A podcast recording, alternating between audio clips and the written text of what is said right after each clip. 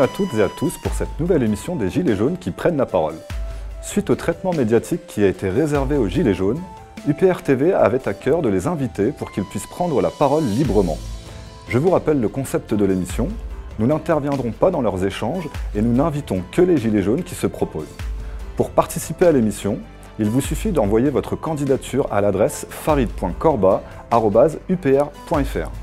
Je vous propose tout de suite de passer à cette nouvelle émission.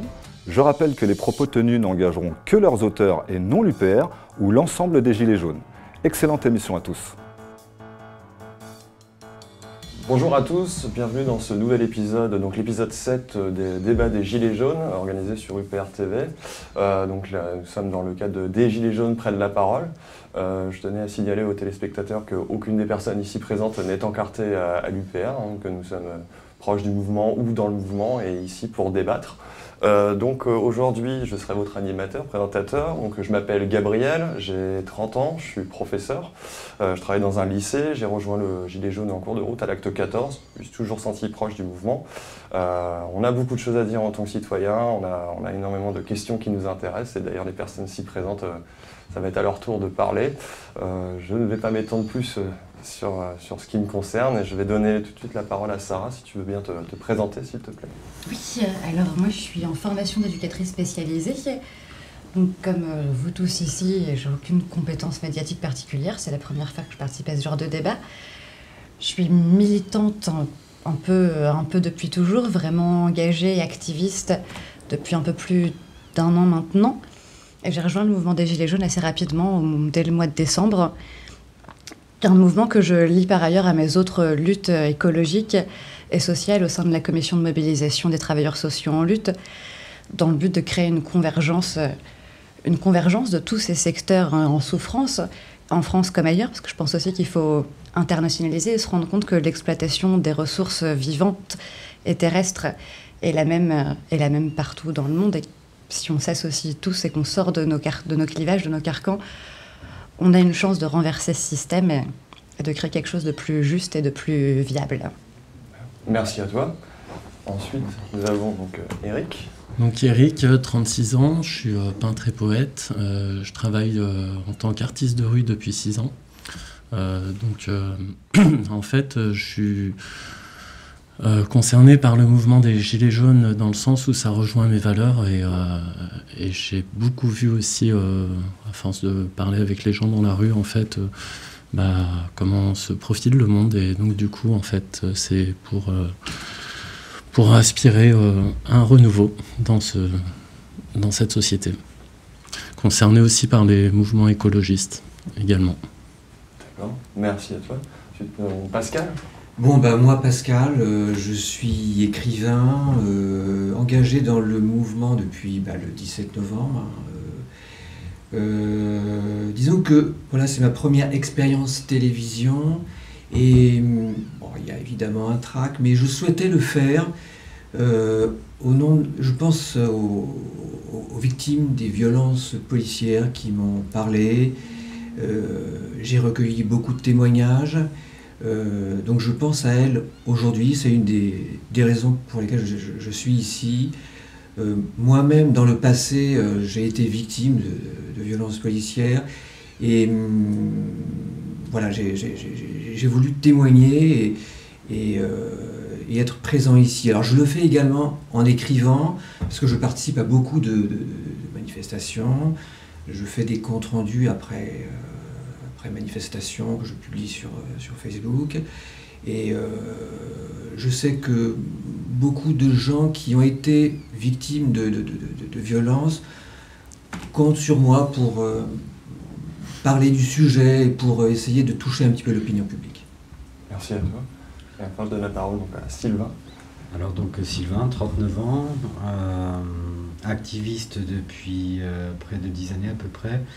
Euh, je me base surtout sur euh, des questions de droit international ou constitutionnel, notamment sur tout ce qui touche à la haute trahison ou le financement du terrorisme ou euh, les crimes d'agression, en gros des, violations du droit international par nos dirigeants, puisque je pense que c'est bons angles d'attaque pour les, les, faire sauter très clairement.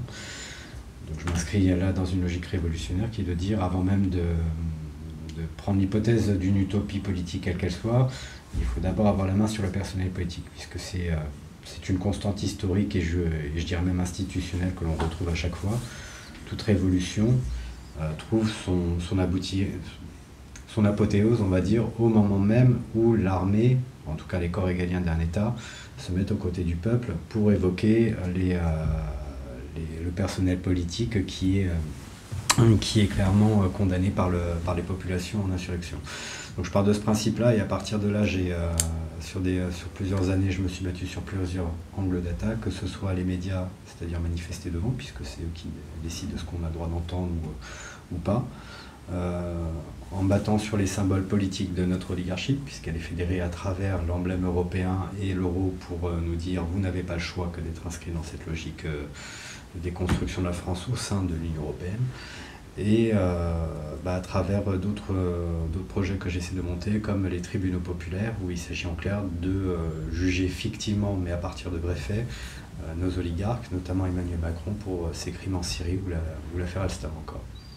D'accord, merci à toi, merci beaucoup. Donc comme on peut le voir, comme on peut le constater encore une fois, voilà, cet ensemble hétérogène de gilets jaunes, hein, tous unis ou en désaccord ou en accord avec différents objectifs. Et justement, le mouvement des Gilets jaunes, voilà, certains peuvent y voir une révolution ou alors euh, simplement un esprit de réforme, ou alors on pouvait se poser la question de savoir si c'était vraiment un, renouveau. Euh. Donc, euh, qu'en pensez-vous? Qu'avez-vous à dire? Concernant cette question d'objectif du mouvement Moi, je, mon sentiment, alors pour avoir, je milite depuis très très longtemps. Hein, Ma dernière grosse, gros engagement, c'était en 2006 euh, contre le CPE Chirac-Villepin, le contrat première embauche. Donc c'était, euh, j'étais avec les, étudiants à la Sorbonne. Euh, j'ai l'impression, et ensuite il y a eu bon, les lois travail, les lois El Khomri, etc. Là, j'ai l'impression que c'est un mouvement inédit. pourquoi inédit? Parce que euh, je, sens, euh, je sens un peuple qui, sort de la terre. J'ai l'impression que hum, pendant au moins 30 ans, on a posé un couvercle sur une marmite. Et on a un peuple qui n'a jamais pu s'exprimer, qui a dû accepter des politiques d'austérité, euh, des politiques de, de, de, répression sociale, policière aussi. Enfin, euh, et ce peuple était vraiment euh, résigné. Et je pense que ça a bouillonné, ça a bouillonné pendant au moins 30 ans comme ça. Et d'un seul coup, alors c'est une histoire de taxe, hein, carbone, euh, il y a eu une mèche là qui, s'est allumée. Et d'un seul coup, il y a eu le ras-le-bol, le, truc insupportable. Et là, le, peuple, le mouvement populaire sort de ses gants. Et d'un seul coup, oui, il se passe quelque chose. Et ce qui est intéressant, c'est que c'est bah, transpartisan, on le voit bien enfin, ici et ailleurs, euh, ça, dépasse les clivages classiques. Donc pour moi, c'est quelque chose d'inédit. Euh, pour conclure rapidement, je ne sais pas quelle forme ça prendra à la fin. C'est un mouvement, pour moi, de nature un peu révolutionnaire. Donc par définition, on ne peut pas savoir comment sera l'épilogue. Voilà, comme en 89, on ne savait pas. Euh, Mais je crois que le mouvement est par nature insurrectionnel parce qu'il n'appelle pas à des réformes des institutions, mais justement à la remise à plat des institutions et du système politique tel qu'il est organisé. Et peu importe le résultat, il est dans, dans un mouvement insurrectionnel. Parce que c'est pas sur tel ou tel point qu'on demande une amélioration, une réforme, un changement, mais on demande un changement de tout et du fonctionnement profond du système et des institutions. En ça, pour moi, c'est insurrectionnel. Pour ma part, je dirais qu'il est plutôt pré-insurrectionnel parce que, euh, encore une fois, je, distingue la révolte de la révolution. L'insurrection, c'est. Euh, il y a pas mal de sémantique là-dedans, mais en, gros, une révolution, c'est quand même un moment, une crise politique qui aboutit à la destitution d'un personnel politique. Parce que concrètement, n'importe quelle pensée politique qui devient loi, c'est d'abord un être humain qui est derrière, du point de départ de son euh, commencement, de l'imagination d'une loi, jusqu'à la fin, c'est-à-dire euh, le fait qu'elle soit appliquée, enregistrée dans un certain nombre de, textes et de documentation juridique, pour dire maintenant c'est applicable, avec euh, sans, oublier même les circulaires, les décrets d'application que l'on va faire passer. Donc à un moment, c'est bien des problèmes humains. qui font qu'on peut avoir tout le logiciel politique que l'on veut, et les Gilets jaunes en fait parti d'un point de départ qui était une, révolte clairement sur le, sur prix du carburant. Ça vient des campagnes. Les Gilets jaunes sont des gens qui se déplacent en province, qui sont nettement plus dépendants que les grandes agglomérations où on a les transports en commun. D'ailleurs, Paris, au départ, euh, n'était pas concerné par Gilets jaunes. Il a fallu attendre beaucoup d'actes avant que ça se réveille en banlieue parisienne. Donc c'est un, un, mouvement de province où les gens sont plus lucides et c'est complètement populaire, c'est pas partisan, il n'y a pas d'idéologue, il y a bien des idéologues qui sont venus, euh, qui venaient de mhm. droite ou de gauche s'inscrire dans le truc, mais qui euh, euh, savaient que le, le, mouvement était populaire et était un ras-le-bol à la fois contre une, une injustice fiscale par rapport au pétrole, et euh, ça va continuer puisque le pétrole, on va en manquer, il va être de plus en plus cher et ils n'ont pas l'intention de baisser la, la pression là-dessus. Mais de l'autre côté, on n'est pas arrivé au bout. On n'a pas fait comme les Algériens ou les Tunisiens où en quelques semaines on a réussi à clairement mettre en déroute le gouvernement et le faire sortir. Donc c'est pas encore insurrectionnel. Mais comme les problèmes sont toujours posés et que ça a un cheminement politique, je pense que la suite va être beaucoup plus intense. Je suis complètement d'accord avec toi dans le sens où effectivement, c'est juste le, le, début, le prémisse de quelque chose qui probablement sera très long. Une révolution nous fait croire que c'est le grand soir, mais non, c'est des dizaines d'années. Entre 1789 et 1871, il y a du temps. Et 1871, c'était pas l'aboutissement. C'est surtout qu'en fait, on a, la, on a la révolution politique sur le temps long qui sont les idées qui s'installent, et on a la révolution à proprement parler, l'insurrection, donc le temps insurrectionnel qui peut être aussi bien court que long, comme pacifique, comme violent. C'est pas, c'est ni vieux, enfin, il n'y a pas de, de règles claires. Je crois qu'il y a les deux phases qui s'alternent. Et juste pour rebondir ce que tu disais sur euh, l'Algérie, ils ont effectivement réussi à faire renoncer Bouteflika, mais ils l'ont pas gagné du tout pour l'instant parce que le système qui se cachait derrière Bouteflika, lui, est loin de, est loin de renoncer à sa mainmise sur le pouvoir. Et c'est pour ça que le peuple continue à manifester malgré la démission et que même ça commence à à prendre une tournure un peu moins pacifique parce que cette, illusion, ce leurre de puisque votre symbole, on vous l'a donné, vous devriez maintenant être content, les gens n'y croient plus. On a bien compris que la symbolique, le pouvoir de, des mots, que, que, Macron et son gouvernement sont en train d'utiliser à tout va, à toute force, avec une neuve langue incroyable. Je ne sais plus quel député qui nous dit notre programme, c'est la vérité. C'est un niveau de propagande quand même assez incroyable les gens n'y croient plus. Les gens ont compris ce mensonge systématique, ce mensonge intrinsèque. Je, ah. hein je me permets juste de rebondir sur, euh, sur vos deux interventions. Euh, moi, je, je, moi, ce qui me touche beaucoup dans ce mouvement, quand je suis dans la rue, c'est qu'il y a une intelligence collective. Voilà. Les gens se mettent à parler. Il y a vraiment une intelligence collective. Il y a euh, derrière les gilets jaunes vraiment euh, un courage physique aussi, d'affronter. Euh, en plein hiver, c'était pas facile, c'était dur. Alors, la parole se libère, c'est vrai qu'on parle, euh, et euh, derrière ces paroles, on retrouve enfin, ça rejoint votre, le débat d'historien tout à l'heure de, de, de, de, Sylvain, mais on retrouve les idéaux de la Révolution française. Les gens, ils demandent finalement des choses assez simples. Qu'est-ce qu'ils demandent? De la considération, ça veut dire de la dignité. Ils demandent de l'égalité. Euh, moi, quand je suis à la République, souvent, il y a des gens simples qui me disent on veut de la considération, on veut de l'amour, on veut qu'on nous aime. Alors, quand on reprend les textes des, bah, de Saint-Just, par exemple, la République, c'est la communauté des affections, on est en plein dans le sujet. Donc, j'ai un peu l'impression que ce mouvement des Gilets jaunes, c'est une continuité de cette révolution française qui n'a pas donné toute, euh, tout, tout, tout, tout, son, enfin, tout, son, le contenu, on est toujours en attente de la réalisation concrète des idéaux qui n'ont pas encore fécondé la société euh, qu'on qu qu souhaitait à cette époque-là. Donc c'est finalement une lutte, et moi je retrouve dans, dans, dans les valeurs qui sont euh, voilà, échangées par-ci par-là, ben, je dois dire une, une fierté d'être français, parce que je, je, retrouve mes racines, mes racines de la République française. Oui. Je crois que tu souhaitais intervenir. Oui, tout à fait. En fait, euh, je vois pas ce mouvement encore insurrectionnel, en effet. Par contre, je pense qu'il est bien avancé. Euh, juste, il avait complètement été bloqué par le gouvernement.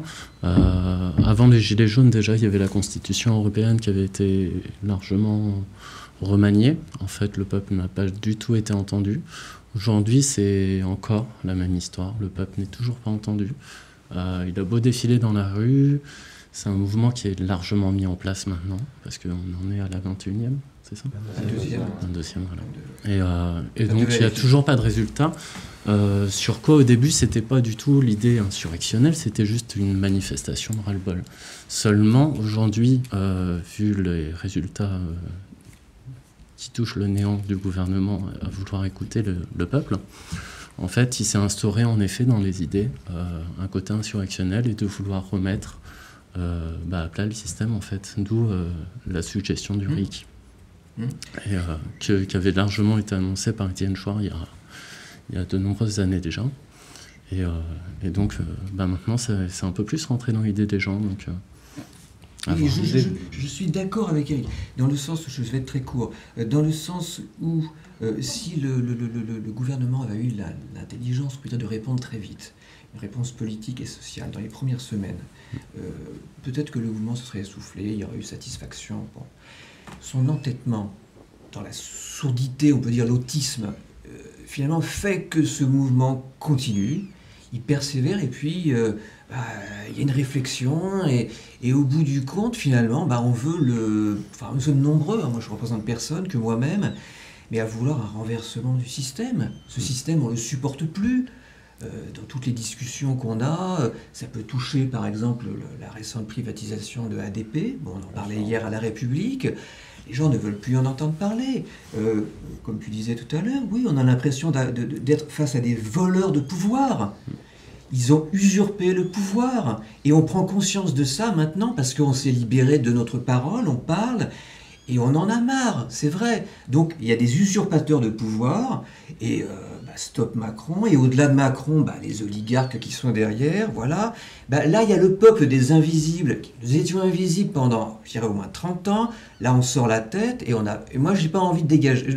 Voilà, je reste, je reste debout. Voilà, je reste debout. Ça, je crois que peu importe ce que donne concrètement, politiquement, le mouvement à court terme, il y a cette victoire-là qui est déjà énorme. Parce que tout ce qui était vécu un peu comme une honte, comme un échec individuel, grâce à la surdité, à l'autisme du gouvernement qui n'a pas voulu répondre, eh bien, au lieu de s'adresser au gouvernement, les gens ont commencé à se reparler les uns les autres et à se reconscientiser, à se repolitiser. Il y a une apathie politique qui était voulue, qui a été dénoncée, mais elle était voulue et organisée par l'oligarchie depuis quelques dizaines d'années, peut-être même plus.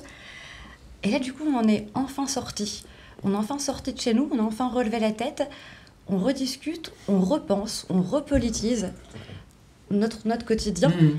Et ça, ce ne Mm. sera pas détricotable. Mm. Même si le mouvement s'essouffle, il renaîtra plus tard autrement, parce que cette conscience-là, on va pas l'oublier. Mm. Et ça, c'est la plus belle des victoires et c'est porteur d'un espoir incroyable. hein. Il y a un retour du politique. Tout à fait. Et un retour de la France dans l'histoire. Il y a un retour de l'histoire. On nous a tellement seriné. On est sorti de l'histoire, il y a un grand- livre célèbre là-dessus. euh, non, on, on se, on, on se réinscrit dans l'histoire de France. On en reprend possession. Et, Et on- avec on- les propres mots du peuple aussi. Parce que là, en fait, le gouvernement, enfin, le système qui a été euh, matraqué sur la population, c'est beaucoup sur l'image et sur les mots aussi. C'est-à-dire qu'il y a des mots aujourd'hui qu'on a pu, enfin, qui sont inadmissibles dans la tête des personnes à utiliser, alors que ce sont des mots simples. Euh, tout le remaniement de, du système verbal et, euh, et aussi du l'effet communautaire aussi de replier chacun sur soi alors que maintenant les gens commencent à s'ouvrir et, et commencent à reparler avec leurs propres mots, leur propre langage sans avoir peur de s'exprimer. Et, euh, et ça en fait ça fait beaucoup aussi dans la tête et dans les idées du- des gens. Euh, qui Ce qu'on permet de peut euh, potentiellement, euh, à mon sens, euh, imaginer pour les suites, c'est que en fait, on a c'est une espèce de d'ambiguïté. D'un côté, si on a un peuple qui est quand même massivement soulevé à travers plusieurs dizaines de milliers de personnes sur tout le territoire national, c'est massif, c'est pas des petites manifestations. Même c'est vrai qu'une manif de 100 000 ou 200 000, voire un million de personnes sur Paris, c'est très fort, mais quand euh, il n'y a que Paris qui, euh, qui est réveillé, euh, ça n'a pas la même portée que si c'est tout le territoire national qui demande des moyens partout pour gérer du maintien de l'ordre. Donc il y a quand même quelque chose de fort. Mais comme c'est local, ça reste très local, euh, les gens, s'ils constatent qu'ils n'obtiennent aucun succès, au bout d'un moment sont fatigués. Il faut, euh, faut quand même un moment reprendre une vie économique, sociale, et puis euh, quelque part, enfin voilà, on va pas lutter pendant des années contre quelque chose sur lequel on n'a pas prise. Donc les gens reviendront, à mon avis, chez eux. mais avec des, des réseaux qui se seront créés locaux beaucoup plus dans lesquels il n'était pas intriqué, avec certainement une conscience politique plus forte, avec les municipales qui approchent cela pourra avoir des effets. Je ne pense pas que les européennes, il y aura des effets quelconques, mais pour les municipales, on va les voir. Je pense aussi que sur les, euh, euh, les, appareils politiques habituels du mainstream, alors qu'on est euh, qu'on soit dans le en gros ce qu'ils disent être l'extrême centre, hein, donc de LERM à républicain et Parti socialiste en passant par les populistes, donc Front de gauche et enfin France insoumise et je ne sais plus c'est quoi le nom du Front national actuellement, mais enfin voilà, National. Donc ces, ces trucs-là, à mon, avis, à mon avis, risquent de chuter parce que la conscience politique des Français a quand même pris un bon coup et euh, que l'on voit très bien quel jeu est mené depuis des années par ces mêmes officines politiques. Donc ça, c'est le premier temps que je vois, c'est plutôt l'idée de dire les gens n'arrivant à rien, qu'il n'y a pas de... Euh, on n'est pas en train de faire une vraie phase insurrectionnelle où un gouvernement est menacé, actuellement on n'en est pas là. Euh, on ne se rapproche pas des institutions régaliennes comme l'armée pour essayer de, mettre l'armée de notre côté, par exemple, ou simplement calmer la police nationale qui, à travers un certain nombre d'éléments, euh, euh, clairement joue un rôle de milice politique pour, certains, pour un certain nombre de personnes. Tout ça, en fait, fait qu'à mon avis, ça va à la fois s'essouffler et se en même temps se densifier politiquement, et je crains que comme les problèmes ne sont pas résolus, et qui sont même de plus en plus forts, que la prochaine phase sera certainement plus violente si on n'est pas capable, nous, de se structurer et commencer à penser comme les révolutionnaires d'avant nous, c'est-à-dire monter des tribunaux populaires pour juger les traîtres, très clairement, le faire en parallèle. C'est ce qui s'est fait à travers différentes crises politiques, que ce soit des guerres euh, comme la, fin de la, guerre, la Deuxième Guerre mondiale ou euh, d'autres révolutions, ou encore euh, essayer de,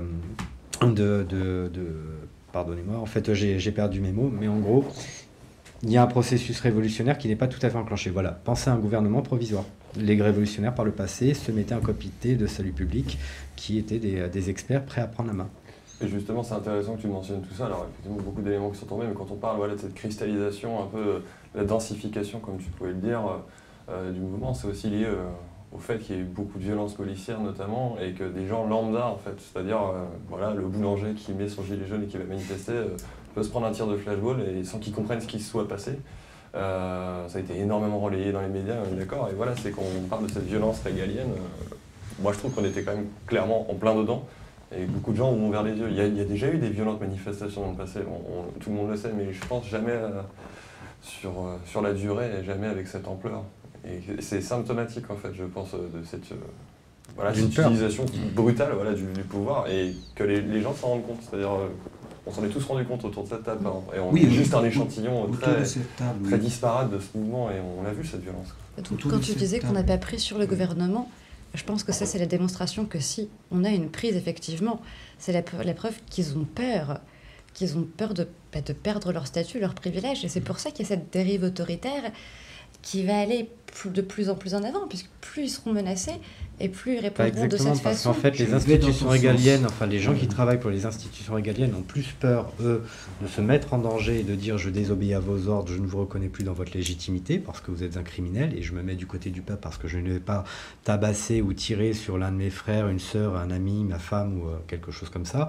Ces gens-là, pour l'instant, ne se mettent pas du côté du peuple parce qu'ils ont plus peur de perdre face à un gouvernement qui, euh, auquel ils sont assujettis, euh, que le gouvernement finalement n'ait lui mis en situation de faiblesse. Il garde son autorité actuelle, aussi légitime qu'elle soit, sur ses institutions. Parce que nous, de notre côté, en tant que Gilets jaunes, bon, j'ai été Gilet jaune du, 17 novembre jusqu'à mi-mars à peu près, donc je me, je me, suis mis en retrait, mais disons que des initiatives qui visent à aller chercher le soutien d'un certain nombre d'institutions, on n'y a pas été. Donc actuellement, le gouvernement, aussi peureux qu'il soit, est arrogant il se permet justement de voter le pacte de Marrakech, le traité de Aix-la-Chapelle ou euh, des lois répressives sur les manifestations, parce qu'ils se sont tout puissants. Ce sont des gens qui se, euh, d'ailleurs, on le voit bien dans leur façon de s'exprimer, de communiquer, ils sont arrogants, ils n'ont pas peur de nous, pas tant que ça en tout cas. Le gouvernement a refusé, dès le départ, d'apporter une réponse politique et sociale aux revendications des Gilets jaunes, qui étaient très simples et très claires. C'est un choix délibéré dès le départ. je rebondis un peu sur ce que tu disais, Sarah, c'est-à-dire que euh, dès lors qu'il y a eu euh, un mouvement qui a commencé à provoquer euh, beaucoup de turbulences, voire des violences sur les Champs-Élysées, Là, d'un seul coup, le gouvernement a commencé à prendre peur. et, du, coup, Macron nous a distribué quelques cacahuètes en décembre. Bon, je ne sais plus exactement ce que c'était, mais bon, quelques cacahuètes, voilà. Et on a toujours faim. et donc, ça veut dire que ce mouvement provoque bien euh, a bien un effet sur, sur l'État. Il a bien un effet sur l'État. Le, gouvernement à ce moment-là a reculé, à tel point qu'on lui a reproché de reculer, parce que je ne sais pas si vous vous rappelez exactement, euh, il y avait une telle peur de, au niveau du pouvoir et de la bourgeoisie à l'époque qu'il avait été envisagé de euh, restaurer l'ISF. Voilà. Il y avait eu qui avait lancé des petits trucs comme ça. Et puis, finalement, bon, il s'est fait taper sur les doigts, euh, et puis Macron s'est fait taper sur les doigts, euh, tu touches pas à. Parce qu'il a encore plus peur de ses supérieurs qu'il n'a peur de nous. Mais il a quand même peur de nous. Voilà. Et ça provoque mais il a quand même peur de nous. Voilà. Tout à fait. Et ça Donc, il y a, encore faut-il trouver des supérieurs au président. Il y a ce paysage politique, enfin, il y a cette construction politique qui est importante à comprendre. Il y a le gouvernement officiel, effectivement, Macron, etc.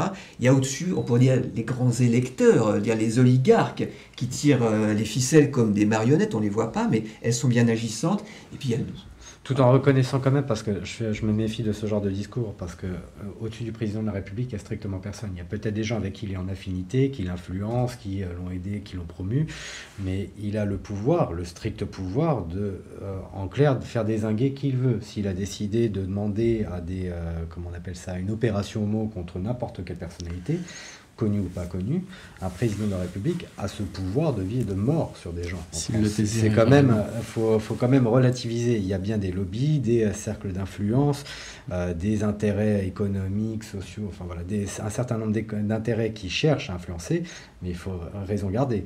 Du point de vue de la Constitution, du point de vue de la vérité de, des pouvoirs qui sont conférés au président de la République, le président de la République est un super dictateur. Il peut faire ce qu'il veut. Et c'est là où on voit ses intérêts, en fait. C'est parce qu'à aucun moment, il prend conscience du peuple. En fait, au début, pour schématiser, il a envoyé des casseurs de grève. Ça n'a pas marché. Maintenant, il fait appel à la jurisprudence. Donc, il envoie des lois pour éviter les pour interdire les manifestations. Et, euh, et donc, il va toujours dans le sens contraire du peuple alors qu'on est majoritaire. Et euh, par rapport à ces quelques oligarques euh, pour lesquels il donne tout, tout pleine puissance, en fait. Il est toujours dans leur sens. Et, et, tous les intérêts vont pour eux. Nous, les privatisations, et qui vont de plus en plus, de pire en pire. Oui, et je, Sylvain, je suis d'accord. Enfin, je rebondis sur ce que tu disais, le mot dictateur effectivement, euh, ce qui provoque euh, le, durcissement du mouvement, c'est aussi que dans le temps où on est en attente d'une de réponse sociale, le, gouvernement, qu'est-ce qu'il nous balance? Alors, euh, on nous parle de repousser l'âge de la retraite, par exemple. on nous parle de privatisation d'ADP, c'est vraiment le gros patrimoine public, pour des raisons certains disent purement clientélistes, hein, peut-être pour servir Vinci ou que sais-je. Enfin, en tout cas, il n'y a aucune justification économique. Euh, il y a euh, en cours des projets qui font extrêmement peur, euh, la privatisation de la sécurité sociale. Je me souviens au lendemain du 1er janvier, quand il y a eu la parole présidentielle, je vous ai compris. En réalité, au même moment, il faut se souvenir que ce petit monsieur, il a signé un décret concernant Pôle emploi et la baisse de l'indemnisation des chômeurs. Bon. Donc euh, il faut se souvenir de tout ça. Il y a quand même un double langage. Et ce double langage, euh, allié à la répression policière, ça, il y a un bras gauche et un bras droit, bon, fait que endurcir le mouvement, le crisper, et c'est vrai que par une opération d'enfumage, de grand débat, il a essayé de prendre du temps, enfin de, laisser traîner les choses. Mais euh, ce mouvement est suffisamment ancré pour finalement résister. Voilà. Donc euh, le, mot dictature, euh, il n'est pas usurpé. Il n'est pas usurpé. Il n'est pas usurpé du tout. Bah, disons, que surtout disons que c'est surtout le fait que la, la Constitution elle-même donne tous les pouvoirs à un président de réagir. Et c'est tant mieux. Un pouvoir exécutif doit être fort, sinon c'est pas un pouvoir exécutif. La question, c'est que la Constitution ne nous a pas donné les vrais contre-pouvoirs. Elle les a donnés à un Parlement qui est lui-même soumis, d'autant plus depuis les réformes constitutionnelles, on a accolé les élections parlementaires aux élections du, bah, du, président de la République. On a en fait plus de contre-pouvoirs du tout. Ni les magistrats ne peuvent déjà lancer eux-mêmes une, une procédure contre un quelconque politicien. Ils n'ont pas le droit de s'auto-saisir et ils sont plutôt choisis pour leur, euh, leur, euh, comment dire, leur docilité, euh, surtout sur certaines affaires. Ni les parlementaires ne peuvent, en fait, ne font quoi que ce soit pour utiliser les armes qui sont avec eux, les armes constitutionnelles, notamment l'article 68 qui permet de juger en haute cour de République les ministres et présidents qui sont clairement défaillants. Il ne reste que le peuple en fait pour jouer et des institutions qui ont toujours été des institutions de contre-pouvoir, mais dans les moments de crise politique. C'est pour ça que je parle de l'armée non pas comme une institution dont on devrait aujourd'hui juger philosophiquement de la pertinence ou si elle agit bien ou mal. Simplement de dire traditionnellement l'armée est le dernier recours et le peuple lui-même peut créer ses institutions provisoires comme il l'a déjà fait dans d'autres étapes. Actuellement, le fait que le président de la République dispose de tous les pouvoirs, c'est plutôt une chance pour nous parce que ça signifie que si on reprenait nous-mêmes le pouvoir et qu'on aurait, alors pour le coup, si on faisait marcher la Constitution, c'est le président du Sénat qui reprend la main. Nous, on pourrait lui imposer qu'un gouvernement provisoire, ce qui est déjà pas mal. Mais à supposer qu'on ait un président ou un gouvernement provisoire, c'est du pareil au même. Le pouvoir exécutif en France est tellement fort que par voie d'ordonnance, il est capable de réformer et faire des réformes euh, que l'on n'aurait pas pu penser imaginables avant, euh, des, avant des décennies, tellement elles sont longues à se faire. Non, la vérité, c'est que par ordonnance, on peut par exemple sortir de l'Union européenne et de l'euro en une semaine, moi, je ne suis pas dans la procédure de l'article 50 en deux ans, c'est en une semaine, on peut faire déjà l'essentiel. On peut introduire le référendum d'initiative populaire très rapidement dans la Constitution. On peut organiser des référendums euh, à tout sujet sur les grandes questions euh, euh, qui agitent les Français dans le débat social ou démocratique en moins de six mois. En fait, ce qu'on devrait faire, c'est un gouvernement provisoire qui est juste à charge d'organiser les élections présidentielles et législatives suite au fait que M. Macron aurait été destitué, puisqu'on aurait réussi, et derrière organiser la série de référendums dont on veut être sûr euh, qu'ils portent sur des questions indépendamment de qui aura été élu. C'est-à-dire on respecte les institutions, oui les élections sont réorganisées, on a jeté l'oligarchie qui nous gênait, mais, derrière on fait les référendums qui sont nos garde-fous. Je, comprends très bien ta construction intellectuelle sur... Euh, le rôle de l'armée, mais euh, quand tu décris les pouvoirs du président, de fait, aujourd'hui, on a l'impression que le, président, il a appliqué l'article 16. Il a les pleins pouvoirs. Mhm. Voilà. C'est impressionnant. C'est la première fois qu'on a, qu'on a un, un, président aussi omnipotent. Alors, moi, je, rebondis sur les, je reviens sur les gilets jaunes. Euh, il y a quelque chose qui est très choquant, et tu parlais des magistrats. Mhm. Effectivement, parlons des magistrats. Euh, les procureurs de la République reçoivent des instructions directes euh, pour euh, les interpellations préventives de Gilets jaunes. C'est des politiques systématiques voulues tout en haut de l'Élysée.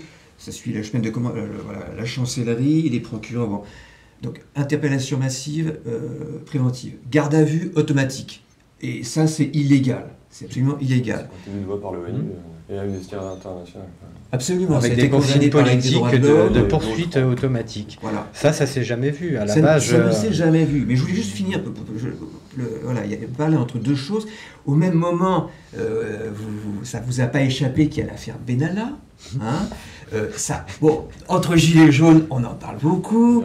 Euh, quand on est dans les manifs, Benalla en prison, bon, si vous avez participé, bon, voilà, vous savez tout ça. Donc, c'est vrai qu'il y a ce deux poids, deux mesures selon que vous serez riche euh, ou puissant, les jugements de cour vous rendront. On a des gilets jaunes qui se font, euh, qui se prennent trois mois de prison, six mois de prison, parce que, alors je sais pas, ils avaient peut-être un petit mouchoir qui ressemblait à un masque en coton, parce qu'on a trouvé des, des alors ils appellent ça des, euh, juridiquement, c'est des armes par destination. bon, ça peut être n'importe quoi, voilà. Bon, mais concrètement, il y a des gardes à vue qui durent 56 heures. Hein. moi, j'ai eu le cas d'un camarade récemment. Pas le droit de fumer, rien, euh, mange pas. Euh, voilà. Enfin, c'est vraiment des, situations euh, vraiment dramatiques au regard des droits de l'homme. voilà. Donc, il y a ce deux poids, deux mesures. Les violences policières, on en reparlera plus tard, mais il y a cette question de la justice et d'une justice et d'une magistrature qui est complètement soumise aux volontés du prince. Ouais. Et pour la destitution du, de Macron, si on met un gouvernement provisoire, moi ce que je crains en fait c'est encore une récupération. C'est pourquoi en fait dans l'idée ce que je vois, c'est par le peuple et pour le peuple, tout simplement. Mais ça, il faut le faire de manière ascendante. C'est-à-dire qu'en fait, l'avantage d'un gouvernement, justement, quand on entend les gilets jaunes, en fait, c'est là où tu as une ambiguïté. Il y a d'un côté, on ne veut pas de représentation. Mm. Ok, mais en même temps, si on n'a pas de représentation, que ce soit pour opérer les mesures politiques pures, lorsqu'on on est en situation de gouverner, ou simplement nous représenter dans notre communication lorsqu'on veut parler de nos revendications, on est embêté. À un moment, il faut quand même, c'est juste opératif d'avoir une représentation. Tout à fait symbolique. La difficulté, c'est d'avoir d'une part le contrôle, mais aussi s'assurer de sa légitimité. C'est-à-dire que par le bas, elle est bien a bien émergé du bas, d'une volonté générale, et que une fois qu'elle est émergée et instituée, elle soit sous contrôle et destituable. Donc ça, c'est encore un autre problème. La question de la légitimité en soi est déjà une vraie question. C'est-à-dire que dans nos, dans nos systèmes, d'abord, on n'en connaît pas beaucoup qui permettent de faire légitimité. Tirage au sort, par exemple, dont parle beaucoup Étienne Chouard, a, une, mm. euh, un intérêt pour des assemblées parlementaires, parce que dans ce cadre-là, c'est effectivement un échantillon de la population qui va justement contrôler les, lois qui sont proposées par le, gouvernement, le budget, enfin, le, le, voter le budget, etc. Et on a des débats qui sont représentatifs de la population générale avec les niveaux d'intelligence et de connaissance de chacun, mais c'est pas grave, c'est le bon sens du peuple. En revanche, je pense qu'on a besoin d'agir sur des mandats ministériels qui donc nécessitent quand même des vraies compétences et des connaissances des dossiers. À un moment, il faut que nous, on réapprenne aussi à faire confiance à des gens qui sont experts et en se disant les experts ne sont pas nécessairement des euh, salauds qui viennent là pourrir le peuple, qui euh, ont des ambitions de pouvoir, des choses comme ça. Je prends par exemple deux, trois exemples. Jacques Sapir, n'a jamais eu une prétention politique, électorale ou quoi que ce soit, mais beaucoup de Français qui sont inscrits euh, depuis longtemps dans, dans une sorte de révolte politique, le connaissent parce qu'ils savent que c'est un brillant économiste qui nous fait énormément de pédagogie sur la question de l'euro, des enfin, voilà, et il ne demande rien. On pourrait très bien le plébisciter en disant on le veut ministre de l'économie. Euh, je vais prendre un autre exemple. Alexandre Langlois, qui est euh, syndicaliste à Vigie Police, qui dénonce les violences policières, qui explique bien tous les problèmes de non-coupure entre l'administration de police et euh, le gouvernement et tout ce que ça pose de, de problématiques, euh, en parle très très bien. Il ne prétend à aucun mandat. Il n'est pas là pour euh, nous dire. il ne, prétend pas un pouvoir. Aucune mais nous, on prise de pouvoir. Bien plébisciter, dire on le veut. Oui, mais pas que lui. Et quand on a un gouvernement complet, c'est un collège de personnalités différentes. Donc si quelqu'un n'est pas content que tel ou tel ministre ne soit pas de sa tendance idéologique, il est quand même content de se dire bah, sur tel autre ministère, il y a quelqu'un qui est plus proche de mes affinités. Tout ça, c'est pour trois ou six mois, ça n'a pas duré longtemps, c'est sous contrôle, ça vient du peuple, on a tous proposé, on a tous voté pour que ces gens-là arrivent à un ministère, et en plus, c'est que des gens compétents qui ont une vision politique. Si on veut mettre des gens qui n'ont aucune vision, qui n'ont aucune connaissance à, des, enfin, à un mandat ministériel, mais c'est encore pire. C'est encore pire parce que la démocratie, ça ne signifie pas euh, la, le gouvernement des incapables.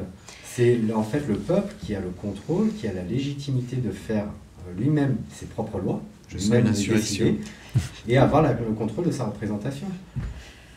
Pardon, ça, ça, me heurte beaucoup ce que tu dis. Je sens.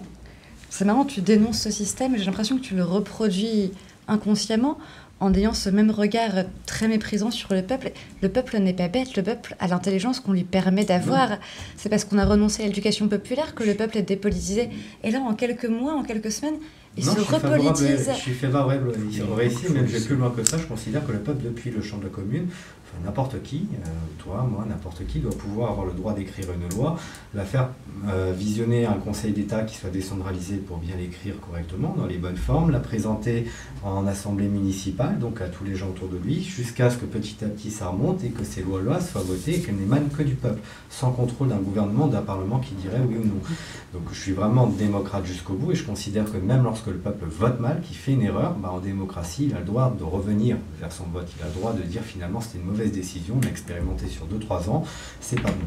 Simplement, je distingue le fait que une foule comme un peuple qui représente des millions de gens, avec un niveau de culture qui est, euh, enfin, qui est celui qu'on a au point de départ. Je veux dire, on n'est pas encore avec des médias, une éducation nationale, bah, qui nous explique c'est quoi la souveraineté, le droit de résistance, euh, des concepts plus, euh, plus forts encore qui nécessitent une rééducation politique. On n'en est pas là.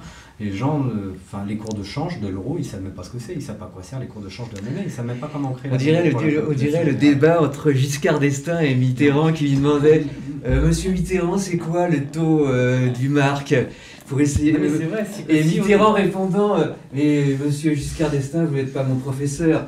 Non, mais là. Non, mais ce que je veux dire, c'est que. ce que je veux dire, c'est que avant que les gens puissent. Obtenir, il y a des gens qui sont naturellement curieux. Je fais partie des 10% de Français qui sont naturellement curieux, qui sont faits d'éducation politique, parce que j'ai cette curiosité-là. Pourtant, je suis issu des plus basses classes sociales, je suis un précaire depuis, euh, départ de ma vie, mais je me suis éduqué par intérêt, par goût de la culture. Des, tout le monde n'est pas comme ça. On peut bien mystifier le peuple et se dire le peuple est beau, grand et éduqué, ça n'est pas vrai. La réalité du peuple. Vous en êtes l'exemple. Tu es toi-même le contre-exemple de ce que tu de ce que tu prétends. Oui, tu te décris. Oui. Mais c'est ça, c'est pour ça que j'ai essayé de dire que. Bravo, félicitations.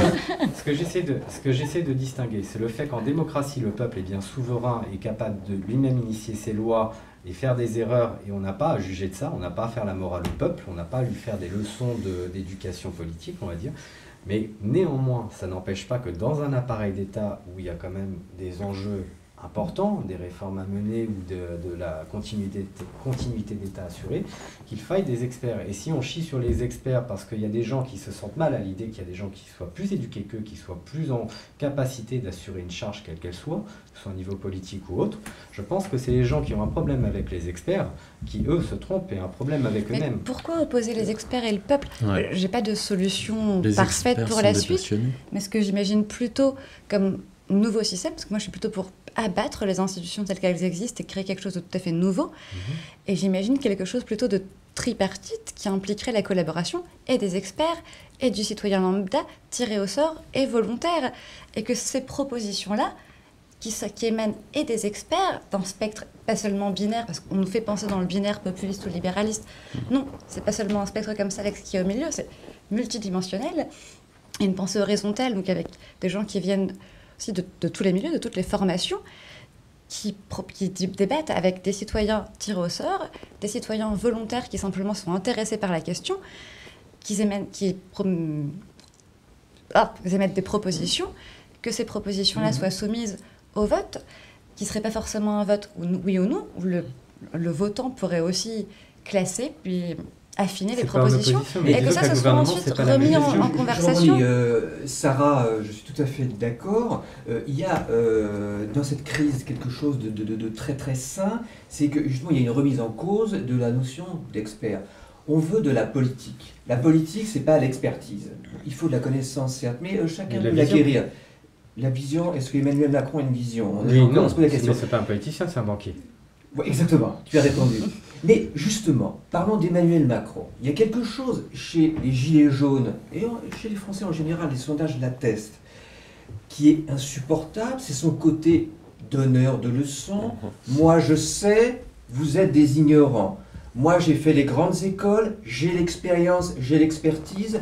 Vous m'écoutez, bon, j'organise un grand débat, là, voilà, un petit défouloir, mais je ne changerai pas de cap, parce que c'est moi qui détiens l'intelligence, c'est moi qui sais. Nous sommes, euh, nous sommes le cercle des sachants. Alors, autour des sachants, euh, il y a les médias qui sont très complices, hein, les médias, bon, on dit mainstream, enfin bon. Euh, il y a aussi des intellectuels. Alors, je veux dire, là, je fais juste une petite aparté sur les intellectuels. C'est vrai qu'il y a des intellectuels qui, ont été, qui sont très corrects dans le mouvement, hein, qui sont intervenus de manière très très utile. En revanche, j'ai été choqué quand euh, Emmanuel Macron a invité euh, les soi-disant intellectuels, il y avait environ 70 crétins qui ont dit Ok, on vient, on vient au concours d'éloquence, on est invité euh, au palais de l'Élysée. Pour, voilà, pour, pour, montrer combien on est brillant. là, je reconnais que j'ai été un petit peu choqué parce que après ce débat, beaucoup d'interviews ont dit ah, on a été piégé, on ne pouvait pas débattre. Euh, bon Dieu, euh, enfin n'importe quel enfant de 6-7 ans savait que ce n'était pas du tout les conditions d'un vrai débat. Donc euh, là-dessus, je pense que les intellectuels qui font partie bah, des pouvoirs d'influence au niveau du, voilà, du pouvoir, des pouvoirs constitués aurait pu avoir une action beaucoup plus utile en disant euh, non, non, boycott, on refuse absolument de participer. Par exemple, il y a eu des violences policières contre Madame Le Guest, juste au même moment à Nice, vous retirez les, les LBD voilà, on, ne veut plus d'utilisation des flashballs, par exemple. Ça, ça aurait été une action utile. parce, Que, parce que l'instruction n'est pas l'éducation et que d'avoir une expertise sur un point particulier, ça ne veut pas dire qu'on est capable d'avoir une vision politique. De nombreux industriels, de nombreux aristocrates, de nombreuses personnes éduquées, elles ont plutôt massivement soutenu le mouvement fasciste dans les années 30 parce que l'instruction n'est pas l'éducation. et donc d'être expert sur une question, ça ne fait pas, ça ne rend pas légitime à avoir une vision politique. c'est-à-dire que si on parle de l'expert Tartampion qui maîtrise bien euh, tel dossier de façon générale, mais n'a lui-même aucune vision politique à proposer à des gens, c'est-à-dire non pas en tant que personne politique qui prétend un mandat politique, mais bien en tant que pédagogue il y a beaucoup de gens qui font ça en France sur des tas de dossiers, euh, que ce soit sur des questions de santé, d'éducation ou d'autres thématiques politiques. Il y en a beaucoup, l'industrie, l'économie, font de la pédagogie populaire depuis des années. Des années. Étienne Chouard, c'est l'un de ces, personnages-là qui fait euh, finalement de la pédagogie sur les institutions et ce qu'on pourrait imaginer avec la démocratie. Mais ce n'est pas le seul. Il y en a énormément qui le font, qui ne demandent rien et ces gens-là, en fait, finalement, qui ne sont pas promus médiatiquement, qui pourtant ont beaucoup de choses à expliquer aux Français pour nous élever un peu, euh, qui en plus ont une vraie vision politique, qui ont vraiment des radicalités dans des réformes qu'ils aimeraient bien voir, auxquelles ils aimeraient voir le jour. ces gens-là, qui sont finalement nos meilleurs soutiens, ils nous font à la fois de l'éducation populaire et en même temps une vision politique quelques mois qui leur seraient donné un mandat ministériel, non seulement je suis rassuré sur leur domaine, leurs compétences, leur expertise, donc leur connaissance du sujet, mais aussi leur volonté politique et en plus leur indépendance. C'est-à-dire que c'est comme ces gens-là n'ont pas prétendu un quelconque mandat, ils ne se sont pas euh, associés à un quelconque parti politique euh, en disant voilà, je bouffe à la gamelle comme les autres. J'ai confiance, j'ai vraiment confiance parce que je me dis ces gens-là se sont battus tout seuls, dans toute indépendance et m'ont apporté beaucoup. Et c'est ça que j'appelle les experts. C'est pas les experts en fait comme on peut avoir à la télé qui vont dire voilà, je vous verse la sauce libérale habituelle. Je vous, pour vous parler d'économie, je vous, réduis la macroéconomie à la microéconomie, comme si les comportements des, euh, euh, des simples agents économiques que nous sommes, nous, euh, faisaient un système économique, des régulations, des choses comme ça. Bon voilà, ça c'est experts de télé. C'est des gens qui ne sont pas là pour nous, pour nous donner une vision politique ou nous éduquer ou nous sortir de la doxa. C'est des gens qui sont là pour nous rappeler la doxa et nous faire la com. Donc je fais bien une distinction. ce que j'ai peur, moi, c'est quand, quand on parle de... On a peur des experts, on a peur de ceux qui viennent nous donner des leçons, etc., que les gens se représentent un peu trop ce qu'on voit à la télé, au lieu de se dire, on voit pas, de se dire, je pense plutôt au petit conférencier qui est venu dans la salle municipale de mon village qui m'a expliqué des tas de trucs que je connaissais pas. Et c'est là où on devrait réapprendre à être un peu humble, parce que d'un côté, oui, on doit avoir la démocratie, c'est le progrès, le, cap à sauter. On a eu beaucoup de révolutions sociales, en fait, en France depuis 1789. Le grand progrès sur lequel la France est attendue, tant pour nous-mêmes, je pense que pour le reste du monde, c'est l'avènement de la démocratie. Mais derrière ça, ça ne nous empêche pas de considérer qu'on reste un État avec des institutions et que c'est quand même bien d'avoir des gens qui soient qui ait une vraie vision politique et qui ait la bonne place pour pouvoir justement nous faire des sauts évolutifs dans des euh, questions sociales, sanitaires ou autres. nous Je crois que tu perpétues par là une vision paternaliste qui forcément implique une idée de hiérarchie. Et qui forcément va impliquer bah, une forme d'inégalité. Je pense que oui, il y a des gens qui ont de l'autorité sur moi. Quelqu'un qui a plus de connaissances que moi sur, euh, par exemple, euh, je sais pas, j'ai pas de connaissances sur la question de santé. Ma sœur est infirmière. Quand elle me parle de toutes les questions de santé, je ne prétends pas euh, dire que j'ai une horizontalité sur ce sujet-là avec ma sœur. Je n'en ai aucune. Elle a une autorité sur moi. Elle a clairement plus de choses à m'apprendre que moi je ne pourrais lui apprendre sur ce sujet. Et dans ce cadre-là, je, suis ravi euh, qu'elle ait cette, autorité sur moi. Je, la laisse faire. Si, je devais, euh, si on avait un problème de santé, quelqu'un qui tombe malade, qui a un problème, c'est sur elle que je compte, c'est pas sur moi. Donc de la même façon, il faut apprendre aussi à déléguer et se dire oui, l'horizontalité c'est bien, mais là où on peut avoir une horizontalité de connaissances et d'expertise. Si ce n'est pas le cas, à un moment, il faut un petit peu être humble et dire je ne suis pas compétent, je reconnais mon incompétence, il y a des gens plus compétents que moi. Du coup, je vais rebondir là-dessus puis resynthétiser un peu tout ce que vous avez dit, mais en fait, finalement, c'est ce qu'on s'était dit précédemment, c'est euh, on voit tout, justement toute cette question de la réflexion sur euh, qu'est-ce que le peuple peut faire, quelles sont les compétences de chacun, comment est-ce que l'État nous perçoit derrière nous tous en tant qu'individus au sein des Gilets jaunes. On en avait parlé justement, tout ça, c'est l'esprit du dialogue, ce retour un peu de la fraternité, de, de restituer. Et voilà, on, on voit différents profils, et ça, c'est très fort au sein des Gilets jaunes. Euh, je pense que vous êtes d'accord, hein, quel que soit l'endroit où on soit situé. Et, euh, et justement, voilà, c'est intéressant de voir les différentes formes que peut prendre ce mouvement là-dessus. Donc vous, vous êtes d'accord pour dire qu'il y aurait ce retour du dialogue, de fraternité, voire même qui pourrait d'ailleurs un peu inquiéter le gouvernement et les institutions, le fait que les gens se réintéressent déjà par exemple à qu'est-ce que c'est que la. Constitution, par exemple. Bon, même s'ils ont bien eu des cours d'éducation civique normalement au collège. hein, mais- Non, moi, je, moi, je- moi, moi, je pense que le, le- le- le retour de la libre parole, de l'échange, de l'échange spontané comme ça, alors dans la rue ou sur les forums, ça fait peur au pouvoir. Oui, oui, ça fait peur au pouvoir. Euh, dès lors qu'on sort de la doxa des grands médias officiels euh, qui nous versent depuis 30 ans, effectivement, les, les- les- les tr- les doctrines euh, euh, néolibérales, et qu'on voit des esprits curieux, euh, curieux, tu disais, oui, curieux, curieux, euh, qui moi je rencontre beaucoup de gilets jaunes qui ont euh, un niveau d'éducation euh, absolument extraordinaire. Ils réfléchissent depuis très très longtemps sur des sujets euh, vraiment compliqués, ils sont vraiment savants. Alors je pense que derrière ça, il y a, probablement des- des- des souffrances, ils ont été en difficulté, peut-être du chômage, enfin de l'exclusion, de l'exclusion de masse. Et du coup, ces gens-là, mais ils réfléchissent énormément. Et c'est vrai que... euh, quand- d'Internet qui a beaucoup changé la donne. ça, ça Bien joue sûr. aussi, ça joue bien sûr, bien C'est un sûr. saut évolutif. La communication d'information. Ça, ça a été un moteur, de, un moteur, absolument, ça a été un moteur. Mais individuellement, les gens euh, sont vraiment possesseurs d'une intelligence très forte. Donc quand on met en synergie toutes ces intelligences, c'est vrai qu'on peut rêver d'un autre monde, enfin un, un monde gouverné autrement et avec d'autres... On en est l'exemple vivant. Ici, sur ce média alternatif, on va être sur Internet et devant la télévision avec des gens qui nous regardent, en fait. Et des gens comme vous qui, moi, je me sentais pas de prendre la parole avant. Je me serais jamais imaginé, il y a un ou deux ans, de me dire, bon, cette fois, il va falloir que je fasse quelque chose, cette conscience citoyenne. Et un peu cette dignité à retrouver, je pense. Se dire, je vais Tout à pas forcément dire une énorme bêtise. Des gens sont peut-être pas d'accord avec moi, mais au moins, il y a quelque chose à dire. Et ça, par contre, pour moi, selon moi, ça, c'est un peu unique au mouvement des Gilets jaunes, cet esprit, par contre, quand même, de retrouver euh, le débat, au-delà même du, du clash, hein, si c'est pour parler. quoi. Avec un fond. Ah, on, se- Avec un fond, réapproprie- on se réapproprie la parole publique, l'espace public et la légitimité. Je pense que la dernière étape, c'est de se réapproprier le temps. Pour moi, ça passe par la grève, par la grève générale. Parce que tant qu'on continuera à avoir nos, nos journées, notre rythme de vie cadré par l'oligarchie qui nous impose euh, métro, boulot, dodo, globalement, on n'aura pas le temps de lutter, pas le temps de penser, pas, l'espace de le faire. Et c'est la dernière chose qui nous manque. On a l'espace public, on a la parole, on a la légitimité. Reprenons notre temps par la grève. Et là, on pourra vraiment renverser le système, le système d'exploitation, de consommation aussi, parce que ça va demander une, une refonte pour moi profonde du système. Si on est dans un système de surconsommation, forcément, ce sera un système de surexploitation, donc des ressources vivantes euh, de tout le vivant, du terrestre. Et, et ça passe par là aussi. Euh, je suis, alors, je, je- suis d'accord euh, avec vous deux là. Juste, il y a un, moment effectivement dans, ce mouvement, ce que je trouve absolument extraordinaire, c'est qu'il y a la prise de parole euh, qui devient du coup légitime, et puis on se dit, euh, on se dit, en fait, on aurait besoin là, on aurait besoin tous ensemble collectivement de s'arrêter un moment. On marque une pause. Et ça va pas très bien la société là en ce moment. L'économie c'est pas génial, les résultats, tout ça.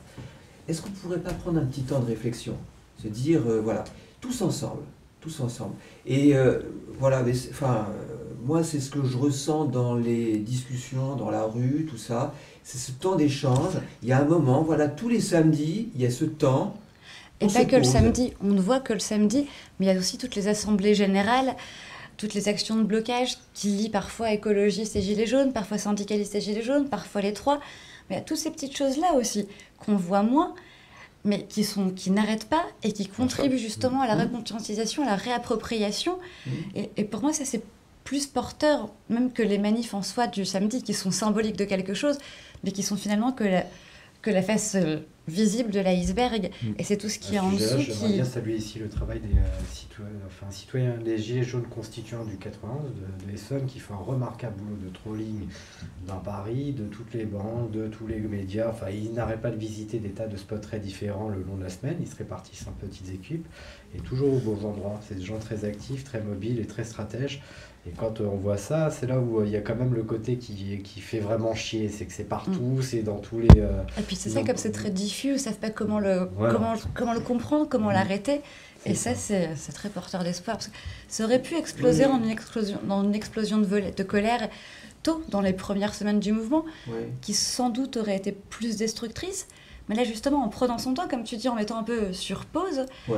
eh ben, on prend le temps de le réfléchir, de le conscientiser, de le construire. Et du coup, c'est pas destructeur, mais c'est, mais c'est porteur. On sait pas encore tout à fait de quoi. Ça se construit, c'est en train de se construire. On peut pas prédire ce que ce sera, mais a mec, des- euh, oui. attends, excuse-moi, En je fait, ouais, aussi le mouvement, moi, la manière dont, dont je pense qu'il serait judicieux de, sur l'avenir de pouvoir le concevoir, c'est euh, tout simplement de ne pas être forcément systématiquement contre, mais juste d'oublier tout ce qui nous embête et de pouvoir se s'unir entre nous et de fonder. C'est euh, surtout ça, en fait, de créer. Euh, plutôt que d'aller dans les urnes, de simplement faire les choses par nous-mêmes, plutôt que de consommer dans les grandes super... euh, enfin, avoir un système de consommation en masse comme on a avec euh, tous les grands groupes. Il y a les réseaux AMAP, il y a tous les petits réseaux qui vont du producteur au consommateur, qui sont très intéressants aussi. Et, et donc, du coup, en fait, de créer les choses par nous-mêmes, hein, indépendamment. Et je pense que ça sera aussi ça la clé, et euh, qui est unificateur aussi bien du côté des forces armées que du peuple. Ouais, mais le problème, c'est que ça, ça demande un niveau de conscience et je dirais même un niveau de, de capacité matérielle à pouvoir s'inscrire dans une démarche euh, qui n'est pas que euh, d'ailleurs économique mais philosophique. Donc c'est euh, quand on va avoir par exemple, je vais prendre une caricature, mais euh, des ménagères qui vont se battre pour des pots de Nutella dans un supermarché de banlieue, on est encore très loin d'avoir une population générale qui fasse son évolution euh, sur Bien ce sûr. genre de schéma-là. C'est ce qui demande de mettre à plat les institutions, justement. Là-dessus, je vais juste me permettre de réagir et après Bien je sûr. donnerai la parole à. Mais c'est très intéressant ce que tu dis, mais justement, moi je pense que les Gilets jaunes, mais notamment et nous autour de la table, on est aussi là pour peut-être pour que le gouvernement aussi change sa donne.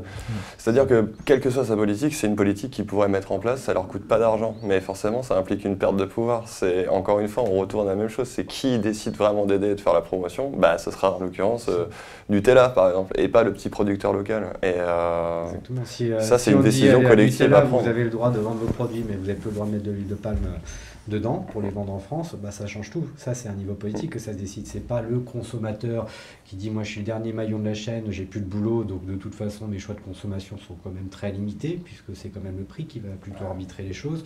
De dire bah toi tu vas prendre le pot de Nutella sans euh, huile de palme parce que tu as des politiciens qui disent tu as le droit de faire entrer euh, des- du Nutella avec de l'huile de palme sur le territoire. De la même façon qu'on va dire tu achètes français, c'est mieux, achète bio. Oui, mais en fait, si j'achète la tomate espagnole qui n'est pas bio du tout, c'est moins cher et comme je suis pauvre que j'ai pas de boulot, je préfère encore faire ça.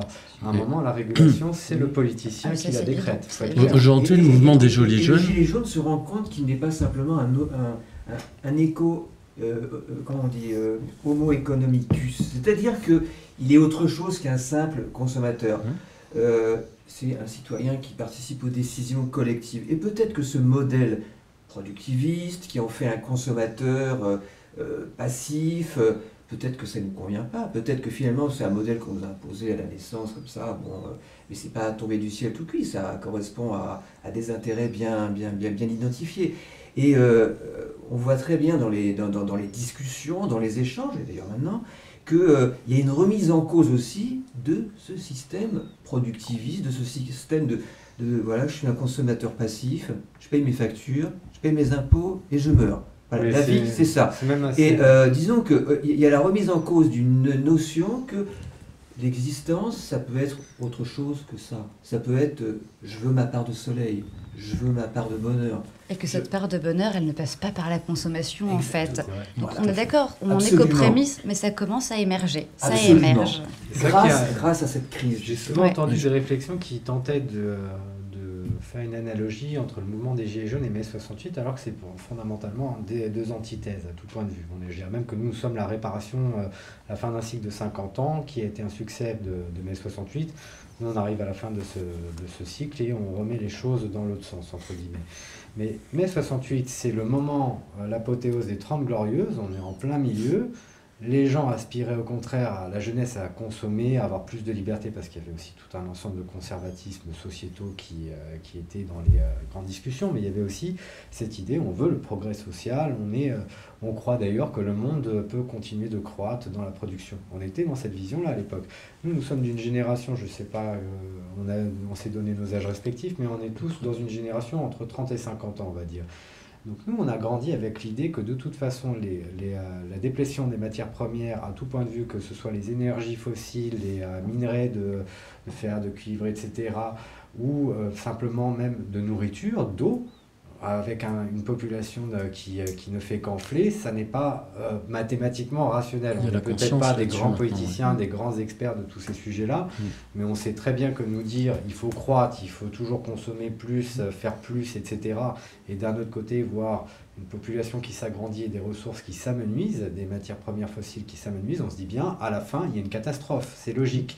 Donc je pense que quand euh, tous les gilets jaunes sont pas cons, la, bah, c'est des gens qui se disent à un petit niveau où on sent bien que ça ne va pas leur modèle et qui nous envoient vraiment au mur et qui eux ils n'ont pas peur d'y aller parce qu'ils sont peut-être protégés, mais que nous ça, nous on va clairement se prendre du sang parce que ça se finira ou en guerre pour des guerres de ressources tout simplement ou dans de la famine ou des choses tout aussi graves. Mais cas, ça C'est pour ça que la question écologique, la question du climat et cette, ce questionnement sur le modèle sont totalement liés. Ça. Euh, euh, effectivement, les gens ont du bon sens et ils se rendent compte que ce modèle fondé sur une croissance absolue, ça n'a aucun sens puisque les ressources sont limitées.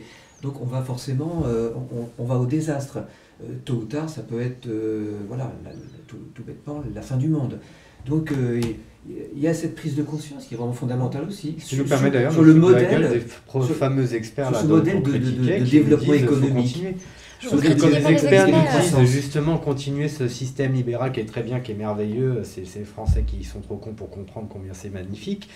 Euh, il y, a un moment, on se dit, ben, justement, je n'ai aucun diplôme en économie, mais je suis pas plus con, je sais faire une addition, je sais très bien que si à un moment j'ai une limite de ressources, je ne peux pas dépasser ma limite de ressources. C'est logique, c'est rationnel, il n'y a pas besoin d'avoir fait des études. Alors quand des experts sont capables de faire de la magie en se prononçant euh, expert, c'est là où on comprend que les Français sont déconnectés. Mais là-dessus, là c'est le professeur qui va parler, mais on est d'accord, mais c'est évident que les, études ne font pas tout. On peut avoir bac plus 10 et ne pas avoir de bon sens, hein, c'est évident. C'est-à-dire que justement, savoir se former, s'éduquer, euh, moi je le dis à mes élèves, hein, heureusement qu'on n'apprend pas tout à l'école. Heureusement, d'accord. Et il y a différentes formes d'intelligence, etc. Est-ce que les gilets jaunes, c'est ce qui c'est on a tous plein de choses sensées, on a tous euh, potentiellement des choses à apporter, euh, mais euh, il faudra qu'on en discute. Donc c'est pour ça peut-être la notion d'expert, je, comprends ce que tu veux dire, c'est certains experts comme ça, autodéclarés, et des fois on ne sait plus trop à qui on parle. Il y a les autoproclamés médiatiques. Ça peut faire peur de passer la main à des personnes qui ne sont pas prétendus experts, mais en, soi, ce pas les institutions qui forment pour moi les, les plus grands experts. les, les, experts, c'est des personnes passionnées qui, qui toute leur vie potassent un sujet. Comment? Pour moi, c'est la légitimation populaire. C'est-à-dire que même un expert, euh, je vais reprendre mon exemple de Jacques Sapir. Euh, ah, l'économie, c'est une science sociale, c'est pas une, c'est pas une, c'est pas une science dure. Donc peut-être qu'il se trompe sur certains points de vue de son analyse. Mais si par exemple les gens disaient, bah voilà, on est gilet jaune, on a décidé de légitimer euh, Jacques Sapir parce qu'on l'aime beaucoup, ce qu'il dit, ça nous, ça fait sens pour nous. Alors on n'est peut-être pas économiste nous-mêmes, mais on croit en cette personne-là. Sa réelle légitimité n'est pas celle que lui se donne à travers ses études ou son aura médiatique, mais bien par le fait que des gens lui ont dit on te reconnaît une expertise dans ce domaine et même une vision politique qui nous intéresse. Mm. C'est ça pour moi la légitimité. C'est pas celle que se donne l'expert en s'autoproclamant je suis meilleur, écoutez-moi je suis désolé, en fait, on arrive à la fin du temps. Ça, comme vous le savez, ça passe extrêmement vite. Effectivement. Ce que je voulais dire, en fait, juste par rapport aux experts, c'est qu'en effet, on pourra peut-être un moment ou un autre ne confier euh, le déroulement à des personnes qu'on jugera peut-être moins compétentes. Il y aura forcément une période de flou, mais remettre à, bas les institutions, les recréer. Euh, il y aura un moment de flottement. Il ne faut pas avoir peur de ça, je pense. Mais c'est juste ensuite l'après qu'il faut voir. C'est-à-dire qu'il faut construire pièce par pièce quelque chose qui n'a pas encore été fait et, euh, et complètement laisser ce qu'a les élus et tout ce bazar, euh, et tout simplement faire les choses par nous-mêmes. Et en effet, il y aura des moments peut-être de doute, il ne faut pas avoir peur de ça. Pour renaître, il faut mourir. On finit sur, euh, on finit sur un consensus. on ne veut plus du gouvernement des experts d'une certaine façon. Et juste pour un dernier mot sur la convergence, puisqu'on avait commencé à aborder l'écologie, c'est la cause écologique qui était un peu dans cette petite bulle dans un premier temps. et les gilets jaunes qui n'étaient pas particulièrement sur l'écologie d'abord, petit à petit, les uns s'ouvrent s'ouvrent à l'autre parce qu'ils se rendent compte qu'il y a une cause commune. Et avec le syndicalisme aussi, il y a plein de luttes comme ça qui réalisent justement par le dialogue, par la conscientisation, Hmm. que finalement l'origine du mal c'est le même partout. Et une fois qu'on aura vraiment pris conscience de ça et qu'on sera tous alliés, parce qu'il y aura vraiment plein de choses à Mm. faire. Sur la convergence, je dirais quand même qu'il y a un moment, et là je parle autant pour les fanatiques identitaires d'extrême droite que d'extrême gauche, un moment- quand même en étant plus méchant vis-à-vis de l'extrême gauche, parce que euh, subjectivement et même généralement, je pense qu'elle pose plus de problèmes que l'extrême droite aujourd'hui en France. Elle est beaucoup plus fanatisée et beaucoup plus violente, virulente que l'extrême droite. Mais c'est un point de vue personnel qui n'engage que moi. Mais néanmoins, on ne peut pas faire une convergence des luttes avec des éléments fanatiques de tous côtés. Parce que les fanatiques sont des gens qui ont un problème psy et qui n'ont pas un problème politique, qui ont un problème Ils psy. sont pas Ils sont dans le ils rejet des autres. Vous êtes en train de relancer un débat c'est fort passionnant d'ailleurs. que fanatiques c'est sont c'est très quelque chose minoritaires, que hein. les Gilets jaunes auraient raison de se méfier, de savoir se montrer très dur, très implacable avec les fanatiques de tous bords qu'ils soient, en disant euh, que vous soyez d'accord ou pas avec le fait qu'il y ait une opinion diverse de, la vôtre, eh ben, on s'en fout, il a le droit d'être là, point barre. Que si toi t'es pas content qu'il y ait une opinion différente, tu te casses. C'est ça la logique. C'est celui qui veut censurer, qui dit un tel n'a pas le droit de parler, qui doit absolument être censuré à son tour, ou du moins écarté.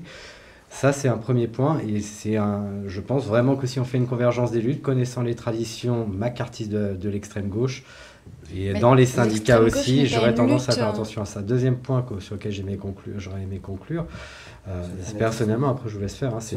Euh, Ju- ju- juste a- un mot sur le fanatisme. juste Sylvain. un, juste un petit détail, Attends, après je finis, c'est euh, et comme ça deuxième, tu pourras finir. Et après je ça, conclue, fais la conclusion générale Et, par contre après. Deuxième point, donc ça c'est un élément des- déjà de structuration, de cohésion entre les, euh, entre les insurgés de façon générale. Et le deuxième point, c'est que du point de vue opérationnel, tant qu'on n'aura pas pris le contrôle, c'est-à-dire assiéger en statique les grands médias mainstream, et en particulier publics, on ne sera pas dans une guerre de communication réussie. Parce que la première guerre euh, d'un peuple lorsqu'il fait sa révolution, c'est la com. C'est tout simplement faire entendre ses idéaux et faire taire aussi ceux qui veulent absolument lui dire que le peuple a tort. Et euh, ça se passe par les médias. Il faut que les gens arrêtent de regarder la télé. Tout J'appelle le 4 et simplement. 5 mai prochain, 4 mai en tout cas, à une manifestation devant France Télévisions, BFM, et euh, je Mm. recommande à ce que ça soit continuellement fait. Tous les Merci médias vous. traditionnels. Je, voulais juste, je sais que tu avais un dernier petit mot pour la fin, très rapide. Juste un détail. C'était juste sur le mot fanatisme. Je trouve qu'il s'applique très bien à Emmanuel Macron. Tout à fait. D'accord. En tout cas, merci à vous tous pour euh, vos contributions. Ce fut un plaisir de vous avoir ici. Merci à UPR TV de nous avoir accueillis, de nous avoir donné cette parole qui d'ailleurs, comme tu le disais, comme on l'a tous dit, hein, nos arguments, nos opinions. Donc merci à UPR TV de nous avoir accueillis pour cet épisode 7 de Des Gilets jaunes prennent la parole. Donc voilà, merci Sarah, merci Eric, Sylvain, merci Pascal. Merci, Ibrahim. Merci à vous. Merci à toi. Euh, en tout cas, je souhaite à tous une excellente journée ou soirée selon l'heure de diffusion. Voilà, merci à tous. Merci. Merci.